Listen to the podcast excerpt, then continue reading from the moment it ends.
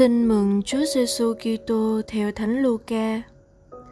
Khi ấy, Chúa Giêsu phán cùng các môn đệ rằng: Các con hãy ở nhân từ như cha các con là đấng nhân từ. Đừng xét đoán thì các con khỏi bị xét đoán. Đừng kết án thì các con khỏi bị kết án. Hãy tha thứ thì các con sẽ được tha thứ.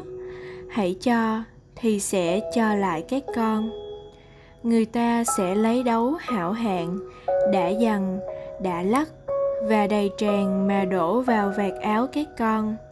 Vì các con đông bằng đấu nào thì cũng được đồng trả lại bằng đấu ấy.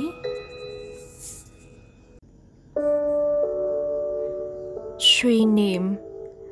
Những ca sĩ, diễn viên nổi tiếng, các lãnh tụ, anh hùng có một sức thu hút lạ thường họ được quần chúng say mê, ngưỡng mộ và coi là thần tượng. Đặc biệt giới trẻ rất mau sống theo những kiểu cách giống thần tượng của mình.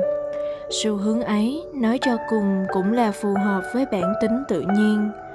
Chúa Giêsu mời gọi chúng ta nhận Thiên Chúa Cha là thần tượng khi Ngài luôn đưa Chúa Cha ra làm chuẩn mực. Hãy nên hoàn thiện như Cha là đấng hoàn thiện và hôm nay cũng thế.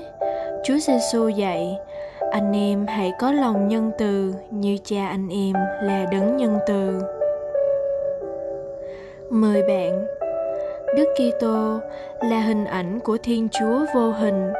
Vì ngài là con thiên chúa, ngài giống với chúa cha đến nỗi nên một với ngài để ai thấy chúa con là thấy chúa cha.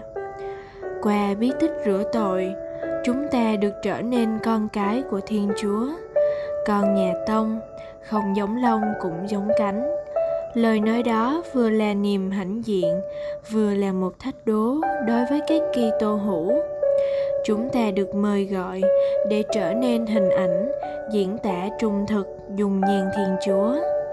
Bạn hãy sống sao để khi nhìn đời sống của bạn người khác có thể nhận ra rằng bạn chính là hình ảnh của thiên chúa nhân từ.